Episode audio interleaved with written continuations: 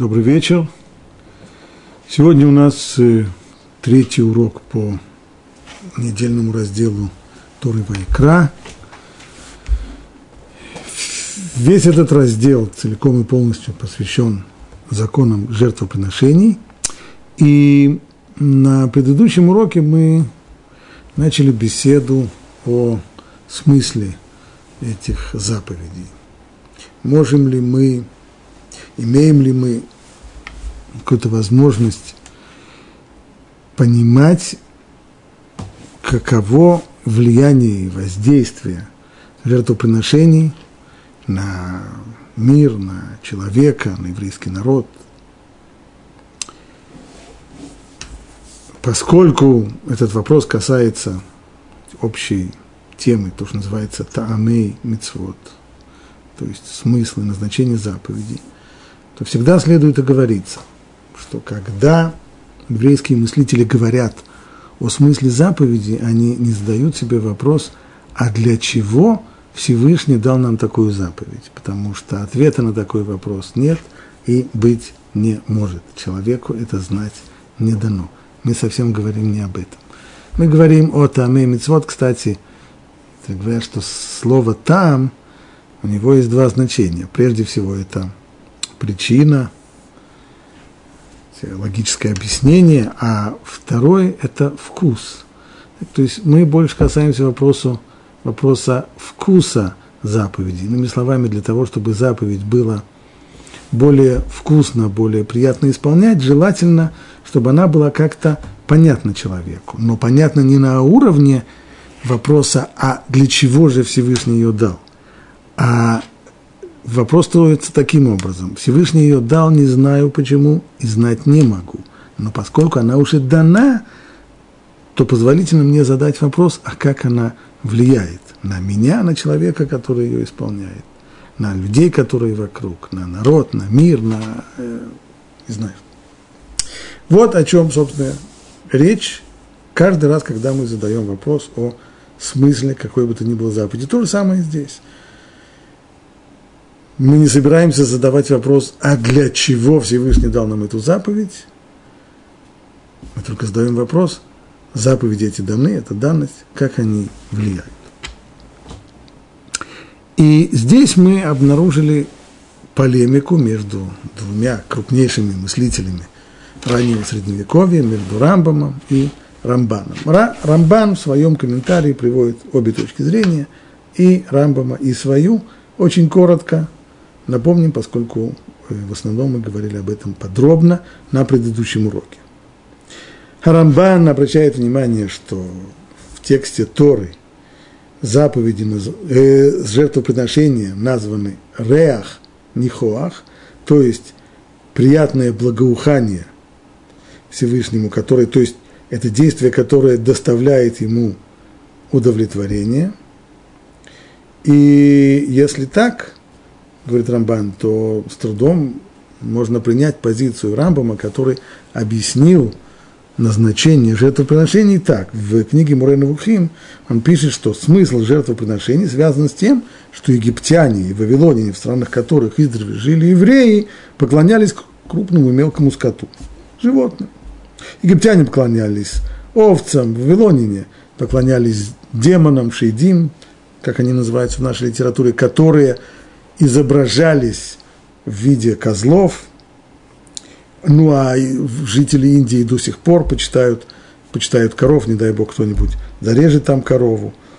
Поэтому-то Тора и повелела нам резать вот именно эти три вида животных, не какие-нибудь другие, а именно овец, коз и коров, в жертву Богу, чтобы было ясно, что вот жертвоприношением этих видов в жертву Всевышнему будут – искуплены грехи, несмотря на то, что подобный поступок у идолопоклонников считается величайшим святотатством, как же это так, зарезать божество, то у нас наоборот человек, который согрешил и хочет принести жертву за грех, именно вот этими самыми видами животными он, э, он э, искупает жертву за грех, тем самым вот этой вот практикой будут очищены умы евреев от пережитков идолопоклонства от пережитков язычества. Как и всякая болезнь, как пишет Рамбам, всякий недуг, каким образом он лечится путем противоположности. Противоположное воздействие. Вот такова зрение, точка зрения Рамбама. Пишет Рамбан, это, конечно, явное преувеличение. Ведь согласно подобной точке зрения жертвенник-то существует, жертвенник со всеми его, со всем, со всем служением жертвоприношения существует только для того, чтобы очистить сознание людей от э, пережитков э, язычества.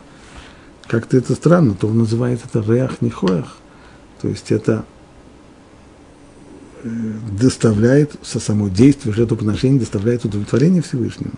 А это на самом деле просто лекарство такое. Тора говорит, что это огненный хлеб, приносимый, чтобы доставить удовлетворение Богу. Странно.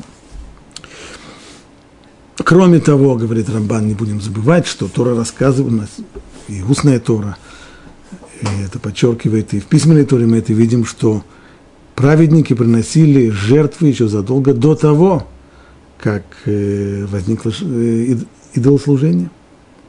И Каин и Эвель принесли жертвы, и Ноах после потопа тоже принес жертву, хотя на самом деле идолослужение в той форме, в которой говорит о нем Рамбам, еще не было. Ну, если так, то как можно объяснить смысл жертвоприношений? Продолжает Рамбан гораздо более достойно внимания иное объяснение смысла жертвоприношений. Поскольку поступки человека складываются из замысла, речи и непосредственно практических действий. Да? Каждое наше действие, человек вообще, его функционирование в мире проходит на трех основных этажах высший этаж. Мысль, мысль материализуется в слово, в речь, и самый нижний этаж – это уже конкретные физические поступки. И любой поступок человека, он включает в себя вот эти вот три основных момента, проходит одновременно на трех этажах.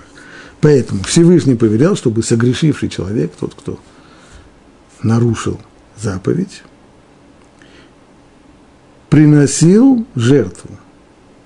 И при том, когда он приносит эту жертву, он должен осознавать, что согрешил перед Богом, и заслуживал бы того, чтобы была пролита его кровь и сожжено его тело, если бы только не милосердие Всевышнего, который принимает от него замену и искупает его этим жертвоприношением. То есть смысл жертвоприношения в том, что им искупается грех человека. В принципе, человек, который нарушил волю Всевышнего, а воля Всевышнего – это единственная причина, единственная возможность вообще существования всего того, что существует, все то, что есть, существует только по воле Всевышнего. Поэтому человек, который нарушил его волю, он э, отнимает у себя право на существование. В принципе, он вышел за рамки, за рамки воли Всевышнего – а эти рамки, они представляют собой единственную возможность существовать. Значит, в общем-то, человек должен был бы прекратить свое существование. Всевышний дал ему возможность замены. И мы на прошлом уроке говорили, откуда выходит эта возможность, это жертвоприношение Ицхака, когда вместо Ицхака Авраам приносит в жертву барана. Так же и здесь. Человек должен осознавать, что в принципе это его должны были бы лишить жизни – это его кровь должна была пролиться. Только Всевышний дал ему возможность искупления. Ну, вот это объяснение, которое предложил Рамбан. Очевидно, что возникает здесь вопрос, и на этом вопросе как раз мы и закончили предыдущий урок. Но ведь это объяснение, оно хорошо по отношению к двум видам жертв, а именно хатат и ашам. Хатат – очистительная жертва, так она и называется, человек, который загрязнился грехом, должен очиститься. И есть еще и ашам, назовем это повинной жертвой. Эти жертвы приносятся конкретно за грех. Пожалуй, можно сюда еще прибавить ола, о которой то, что называется всесожжение, возносящаяся жертва, о которой говорят мудрецы, что она искупает нехорошие мысли греховные мысли человека. Но ведь есть еще и другие жертвоприношения. Есть еще и шламим, есть еще и Тмидин, тамид – это постоянная жертва, ежедневная, когда приносилось, приносились э, ягнята утром и вечером. Вне всякой связи, это, это общественные жертвоприношения, они приносились от имени всего еврейского народа и не имеют уж ну, ну, никакого отношения к грехам какого-то отдельно взятого человека. Отвечает Рамбан, а постоянные жертвы, то есть тмедим, они приносятся потому, что большинству людей не удается уберечься от постоянных грехов. Таков человек. Как написано, например, про, в, в Танахе про Иова, в начале книги Иова, что Иов каждый день приносил жертвы за своих детей, ибо он боялся, что они, а вдруг они согрешили чем-то.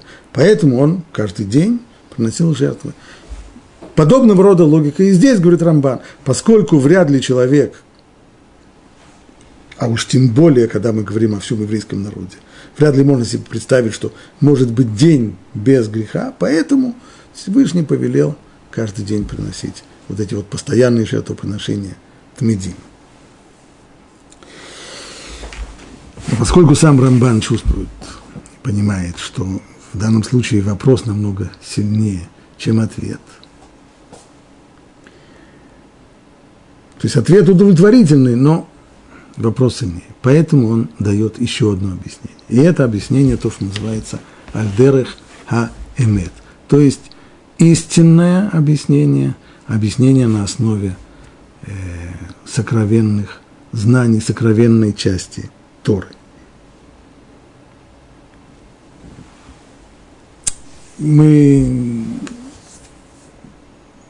не собираюсь сказать, что я понимаю то, что действительно написано там. Сам Рамбан в своем предисловии к своему комментарию пишет, что то, что он комментирует Агдер Хаймет истинным образом, понимать, он обещает, что любой человек, прочитавший это – если ему кажется, что он понимает то, что там написано, поскольку он буквы знает, слова знает, слова в предложении может вставлять, вроде бы понимает то, что написано, а Рамбан обещает ему, что он не поймет, что там написано, за исключением того, что если, только за одним исключением, что если он получил от своих учителей объяснение того, что здесь написано, традиционное объяснение, которое идет по традиции, от учителя к ученику, тогда да. Тогда зачем я сейчас собираюсь это приводить? Только на, для того, чтобы дать объяснение на самом-самом простом и примитивном уровне, доступном и мне, и, и другим людям, не имея претензий и не, и, и, не, и не думая, что мы в действительности понимаем глубину комментария Рамбана Альдыры Хаймет – истинного объяснения. Что же, что, как же, что, что же Амбан объясняет? На нашем уровне понимания.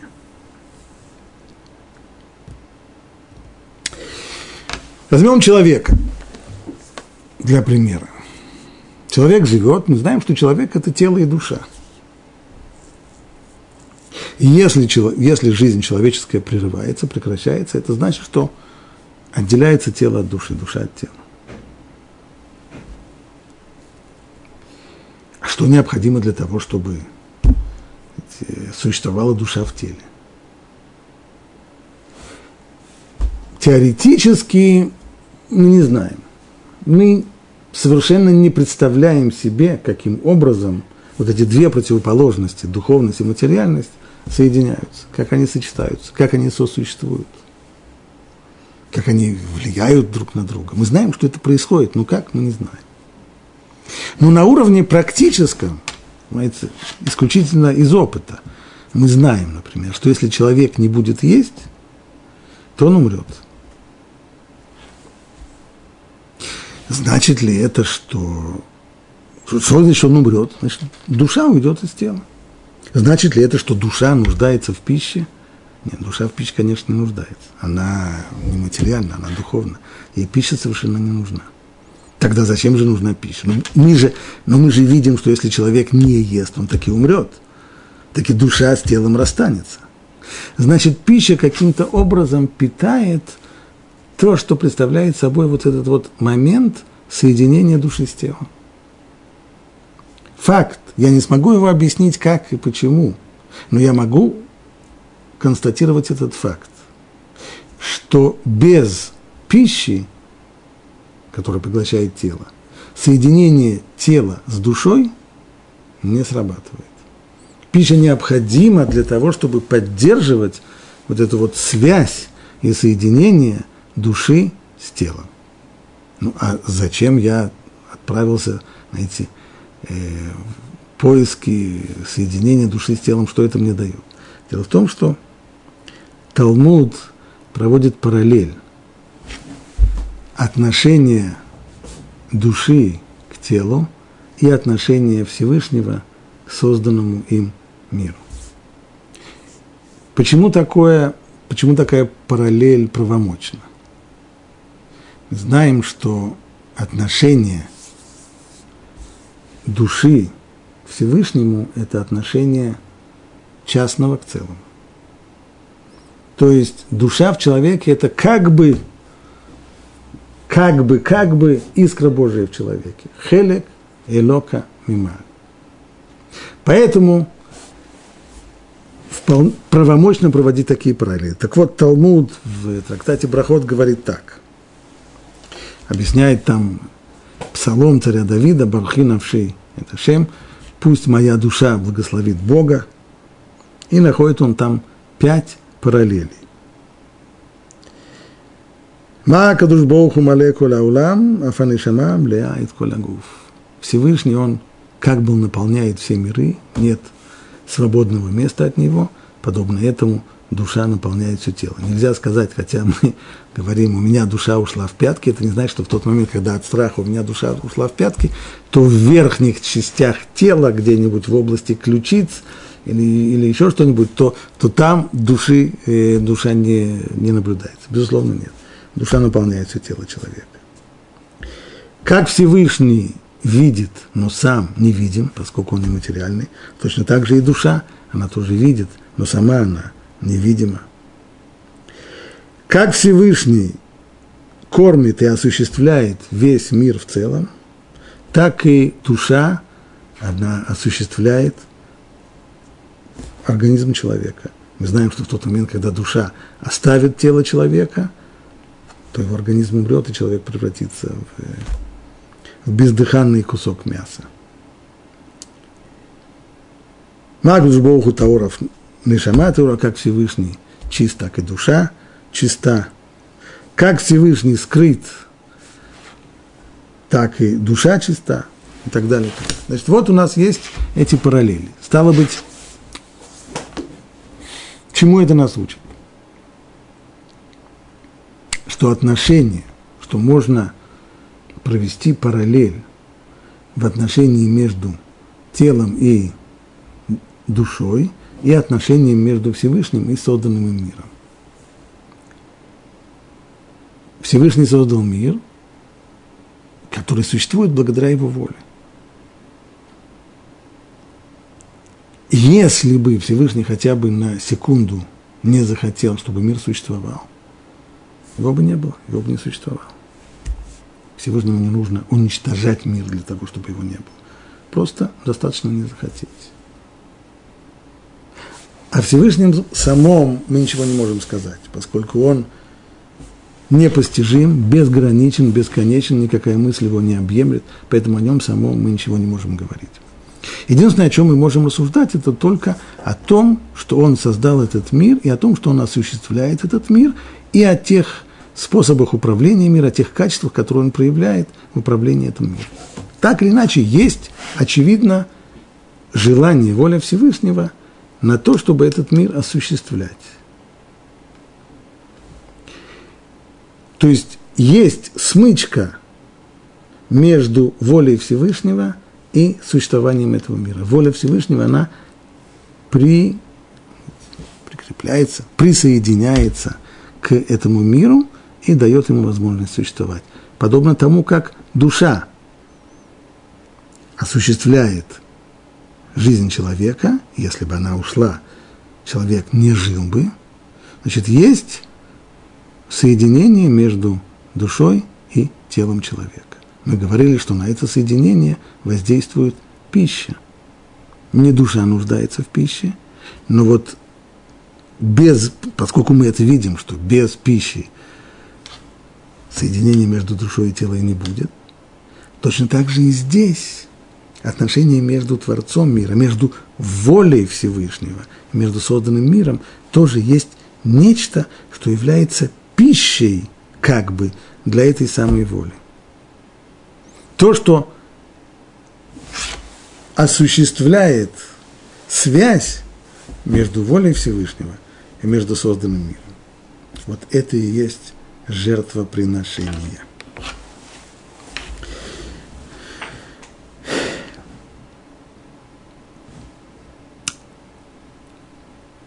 Они, эти жертвоприношения, кстати, в наше время, когда можно было бы задать вопрос, но если жертвоприношения осуществляют и воздействуют на желание Всевышнего осуществлять наши миры, созданный им мир, то мы же знаем, что храм-то был разрушен уже давным-давно, и уже 2000 лет как жертвоприношения не приносятся, почти 2000 лет. А как же мир существует? Знаем, что есть замена жертвоприношения. Это молитва. Молитва вместо жертвоприношения, и она выполняет ту же самую функцию. Она, ее функция – это воздействовать на желание, на волю Всевышнего, на его желание осуществлять и поддерживать существование этого мира. А как это происходит? Я, конечно, не знаю. Мы можем только констатировать этот факт. На это направлено жертвоприношение. Грубо схематично некоторые говорят, что воздействие Всевышнего, оно вот существует только что для того, чтобы это воздействие воспринять, нужны определенные условия, то есть миры должны выстроиться определенным порядком. Помним, что слово «жертва», жертвоприношение называется на языке Торы «корбан», что происходит от слова «лекарев», «приближать». То есть жертвоприношение должно соединить, приблизить и соединить все части творения таким образом, чтобы они выстроились таким образом, по такой схеме, которая позволяла бы воспринимать воздействие животворное, которое исходит от Всевышнего в этот мир. Можно и так объяснить. Безусловно, это возможно. Посмотрим еще один аспект этого.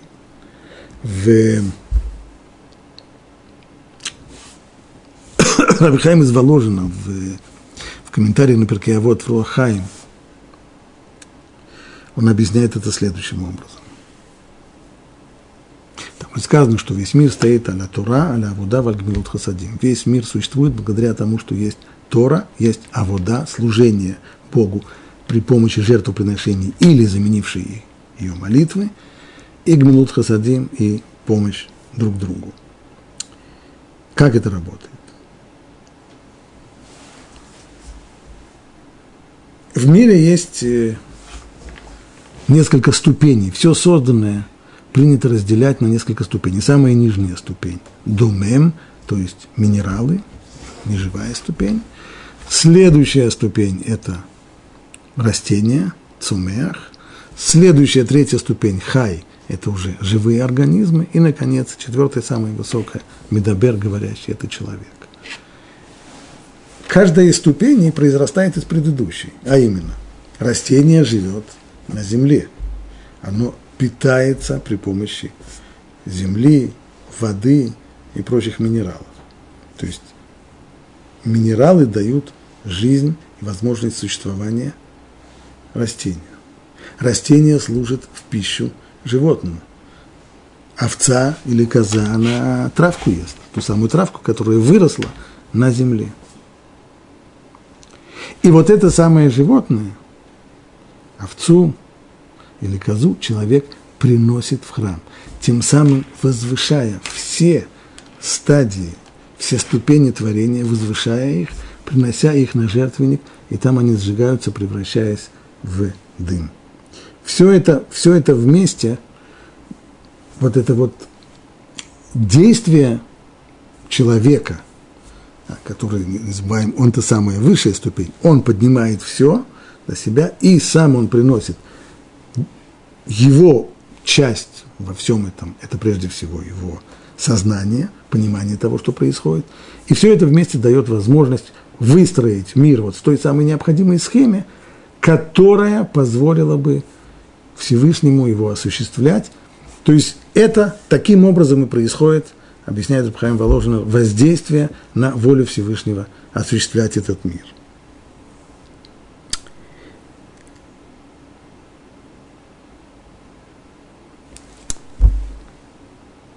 Есть возможность проследить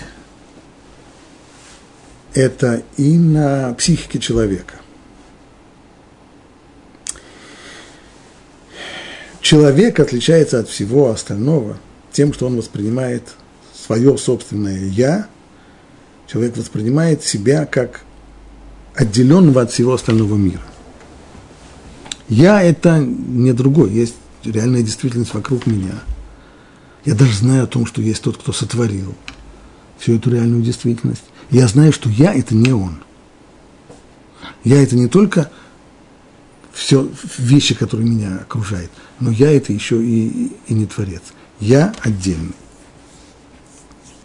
Безусловно, мы об, этом, мы об этом не думаем. Это нельзя сказать, что каждое утро я начинаю задумываться о том, кто я такой, что я собой представляю, и, и начинаю обдумывать свою отдельность и отделенность от всех остальных. Безусловно, нет но в подсознании, или точнее в предсознании человека, безусловно, такое понимание есть. И оно-то в значительной степени определяет поведение человека. Я ощущаю свое «я» отдельное. Оно проявляется во мне через желания, потребности, устремления. И я стараюсь их удовлетворять. В какой-то мере самое важное проявление этого «я» – это эгоизм. То есть я пуп земли, я в центре всего, все остальное вокруг меня, я отделен от всего, и я хочу удовлетворять свои, свои потребности. Чем больше я удовлетворяю свои потребности и желания, тем мое «я» растет, как на дрожжах. Все больше и больше и больше и больше растет. Такое самоощущение человека приводит к тому, что мудрецы называют гордыней. Так, это именно вот это вот видение себя – в центре мира. Я пуп земли. И говорят мудрецы, что человек, гордецу ужиться со Всевышним очень трудно. Почему, почему очень трудно? Что? Я это я, я чувствую себя отдельно. Я знаю, что еще есть Бог. Я в этом знаю, я даже не сомневаюсь. Более того, я с ним даже считаюсь. Я даже готов выполнять, не только считаюсь, а я даже его и боюсь, поскольку знаю, что он может наказать. И поэтому я исполняю его, его законы. В чем здесь проблема? При этом я ощущаю себя, я в центре. Я путь земли, я в центре. Мое сознание так воспринимает. Я отделен от всех, все остальные. Это потому что Всевышний нет, нет пустого места от него. Он наполняет собой все – И если я существую, то существую только по его воле. А вот это вот мое осознание своего «я» отдельно от всего остального, оно создает у меня такую границу. То есть Всевышний, он, конечно, есть. И, и есть его закон, и есть его... Но вот, а вот здесь вот начинается уже... Это моя епархия. Здесь я. Здесь я устанавливаю. Здесь я, царь и бог и воинский начальник. Я в своей этой епархии готов э, исполнять его закон. Но это мое. Это здесь я. Вот это вот ощущение, это совсем не то, чего Тора от нас хочет. Человек-то должен воспринимать совершенно по-другому. Ведь в какой-то степени в этом есть элемент идолослужения, язычества. Что такое идолослужение? Ну, самое простое делослужение, когда человек думает, что его жизнь и существование зависит от каких-то побочных сил. Не от Творца мира, а от, э, от, от, а, от Бога дождя, и от Бога солнца, и от Зевса громовержца, или еще от кого-нибудь, или он им приносит жертву для того, чтобы обеспечить свое существование и благосостояние. Это язычество. Но если человек ощущает, он так не думает, но в своем подсознании он ощущает, что основа его существования – это он сам. Я здесь. Значит, его «я» превращается в его идола. Здесь, в его Точно так же, как у древнего язычника, нет у него места для, для Творца мира, потому что у него там целый Олимп, полный всяких, всяких сил от Зевса, громоверца и, и дальше, и дальше, и дальше. Так вот, у человека, который ощущает, вот, резко-резко ощущает свое отдельное «я», у него тоже не остается места для, для Всевышнего. Вот э, жертвоприношение должно должно воздействовать и на психику человека. Не только на макромир, то, что мы говорили, что это мазона уламот, что это пища, которая воздействует на волю, на желание Всевышнего осуществлять эти миры. Это еще и воздействие на психику человека, на микромир. Воздействие в том плане, что когда человек приносит, приносит жертву, и складывает все к ногам Всевышнего, складывает все на жертвенник, поднимая все части творения, внедряя себе, что Эйнод Мильвадо, нет никого на самом деле, никого кроме него, и только его воля, она единственная, единственная, единственная причина всего существования. Наиболее пол вот этот вот аспект, только уже не в микро, а в макро – его развивает в своих книгах мораль из Праги. Мы говорим о том, что все, Бог один. Говорим о монотеизме или единобожии. Это не значит, что Бог один, а, а их не два, и не три, и не четырнадцать. Дело не в этом. Один – это значит, что это абсолютное полное единство. Как мы говорим в молитве Алейну Эйн от Мильваду. Нет никого, кроме него. Говорит мораль.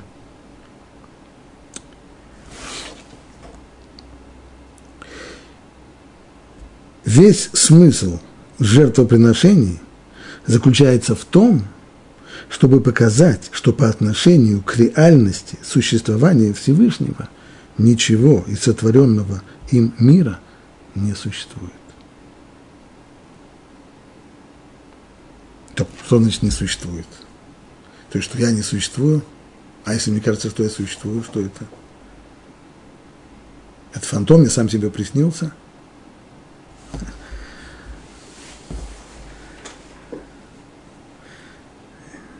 Известный французский мыслитель Паскаль как-то писал, вот, э, приблизительно текст его выглядит так. Вот я сижу в халате у камина – пью какао и пишу. А вот второй вариант. Я сплю, и во сне мне снится, что я в халате сижу у камина, пью какао и пишу. Это действительность? Или это фантазия? Или это сон? Иными словами, как я знаю, что я существую?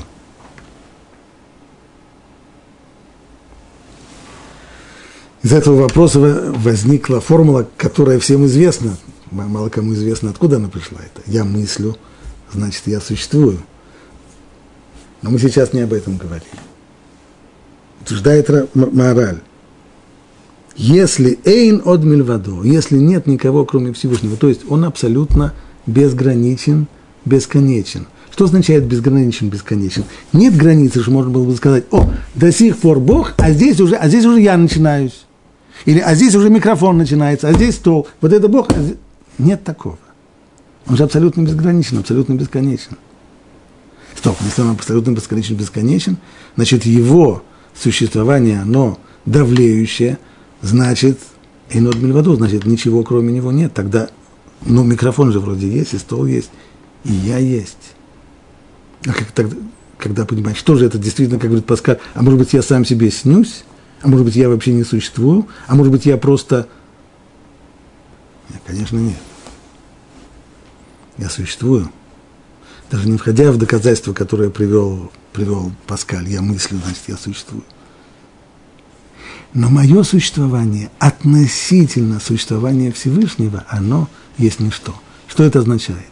Его существование безусловно, не обусловлено ничем. Нет никакой причины его существования. Нельзя сказать, что он существует, потому что его никто не создал.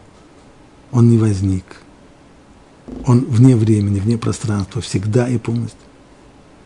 А я существую, конечно, существую, но только потому, что Он меня создал.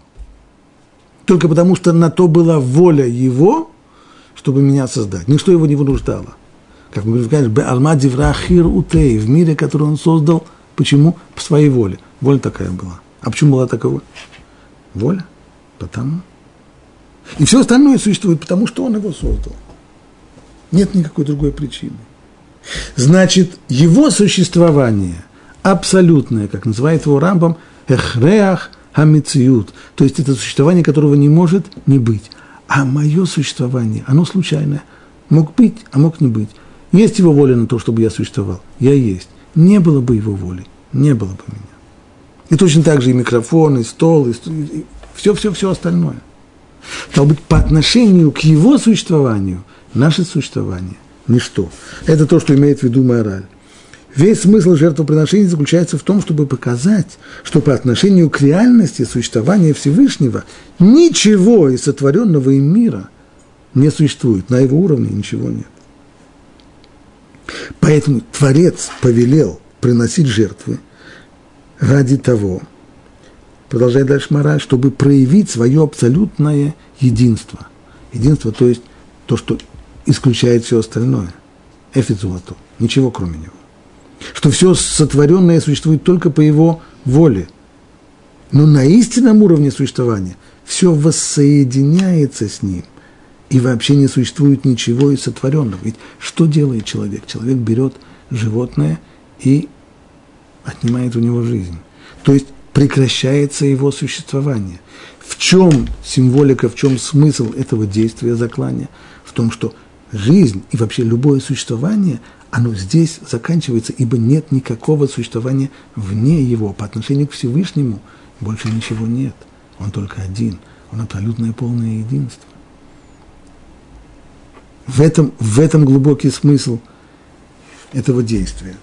Творение – это то, что выходит, само слово творение, корень его – бара. Сотворил – бара – тот же самый корень, написано в целом ряде книжек, по крайней мере в, э, в арамейском языке, означает то, что снаружи, то, что наружнее, выходящее.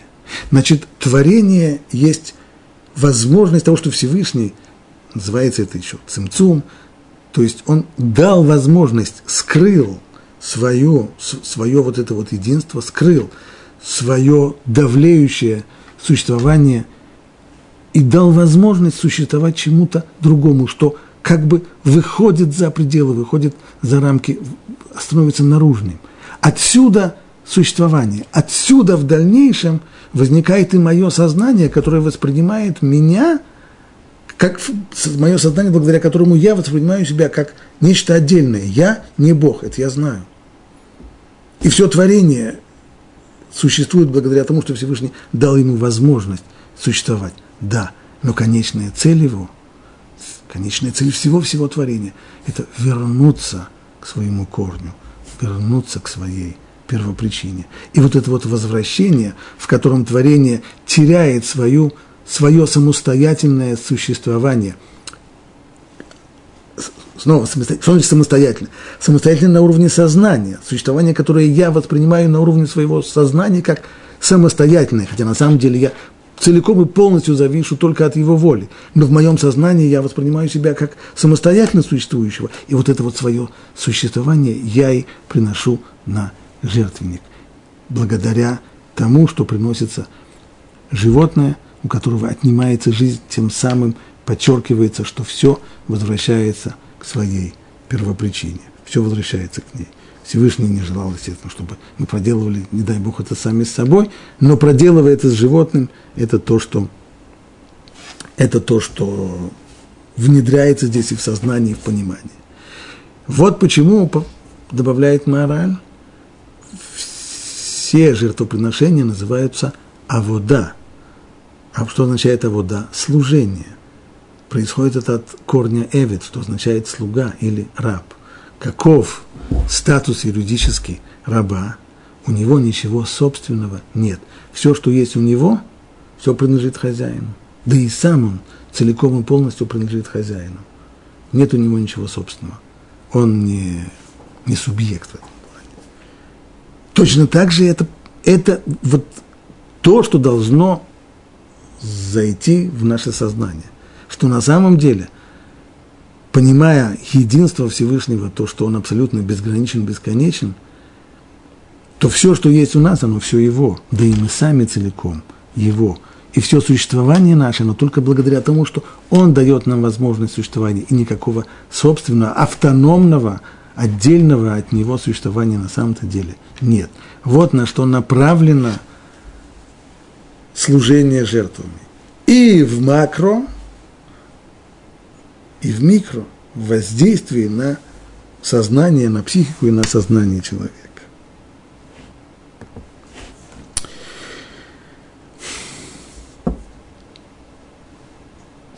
Это все, что мы говорили до сих пор, объяснение и развитие на самом-самом примитивном уровне того, как Рамбан объясняет смысл – заповеди жертвоприношений, Альдеры Хаймет.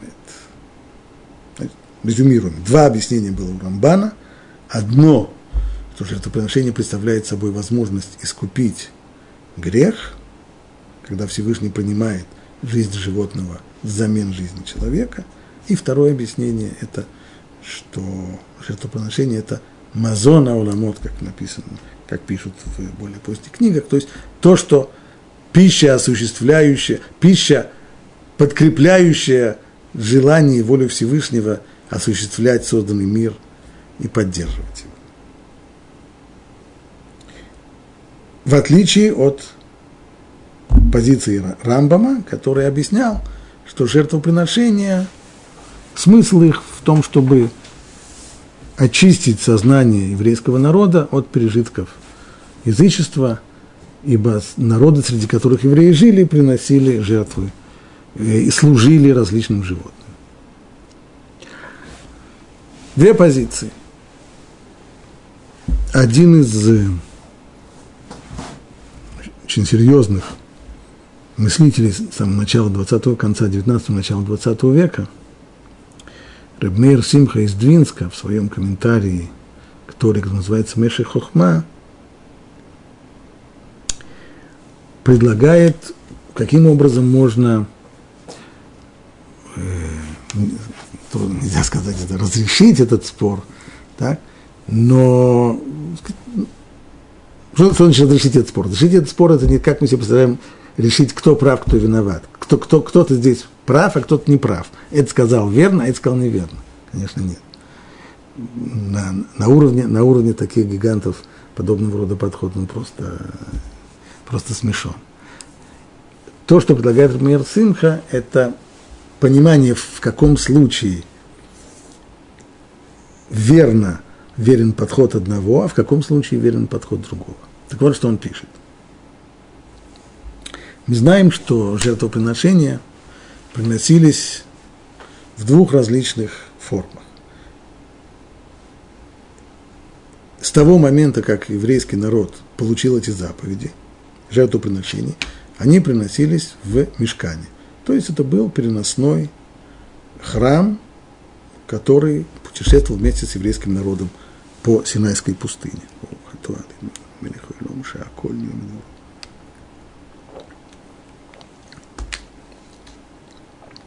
Затем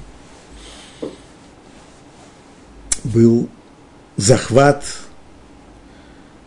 земли обетованной, когда еврейский народ под руководством Иешуа бен Нун завоевал Ирцисраиль.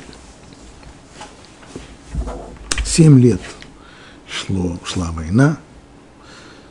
Вслед за этим на протяжении семи лет делили между различными племенами народа э, землю. Ну и затем все расселились. Сотни лет еврейский народ жил таким образом, пока, наконец, через 480 лет после исхода из Египта, царь Шломо начал строить Иерусалимский храм.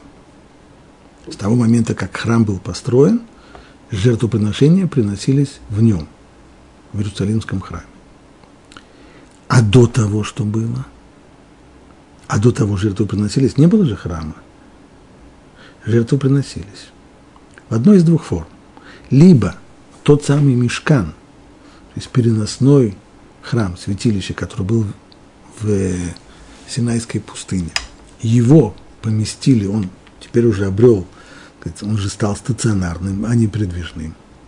Он сначала был в Шило, затем переехал Галгаль, другие места. Но самое главное, что помимо него, и там жертвы приносились, было разрешение, что называется Гетер Хабамот, было разрешение частным людям приносить жертвоприношения не в центральном святилище. По крайней мере, что касалось Недарим и Недовод, то есть жертвоприношений, которые люди принимали на себя – добровольно э, хотели приносить жертвы, могли это сделать и не в центральном святилище. Это то, что называлось бамот, то есть высоты. С того момента, как был освящен Иерусалимский храм и начались жертвоприношения в нем, не было больше никакого разрешения приносить жертвы где бы то ни было, кроме Иерусалимского храма, и была серьезная-серьезная борьба, когда пророки требовали от царей, чтобы те своей царской властью реализовали вот этот вот закон, запрещающий принесение, принесение жертв в любых других местах. Но до того, как храм был построен, было разрешение. Так вот, то, что предлагает Мейр Симха из Двинска, это разделение, а именно, там, где жертвоприношения были частными и приносились в частных усадьбах, в таких частных святилищах, смысл этих жертвоприношений именно как говорит Рамбам, то есть для того, чтобы отучить людей от языческих культов, чтобы не было у людей желания участвовать в жертвоприношениях язычников. Ты хочешь жертвоприношения, ты хочешь такой культ, пожалуйста, у тебя есть такая возможность. Приноси жертву, пожалуйста, но только Богу. И кого приноси? Именно тех животных, которым, которым поклоняются древние египтяне, древние египтяне им поклонялись, или еще кем-нибудь. Это то желание человека, которое у него, которое у него есть, И, очевидно, существует такое стремление человека принести жертву Всевышнему, пожалуйста, оно есть. Только не так, как это делают все остальные, а принеси это Богу. В этом объяснение Рамбова. Что касается жертвоприношений, которые приносились в центральном святилище, и, наконец, прежде всего в прежде всего в Иерусалимском храме, то там уже объяснение Рамбана, что это Мазона Уламот, что это та самая пища, которая осуществляет желание Всевышнего осуществлять эти миры. И мне хотелось бы продолжать, но голос у меня просто уже в этот момент иссякает. Поэтому я думаю, что лучше нам здесь остановиться, а с Божьей помощью на следующем уроке продолжим.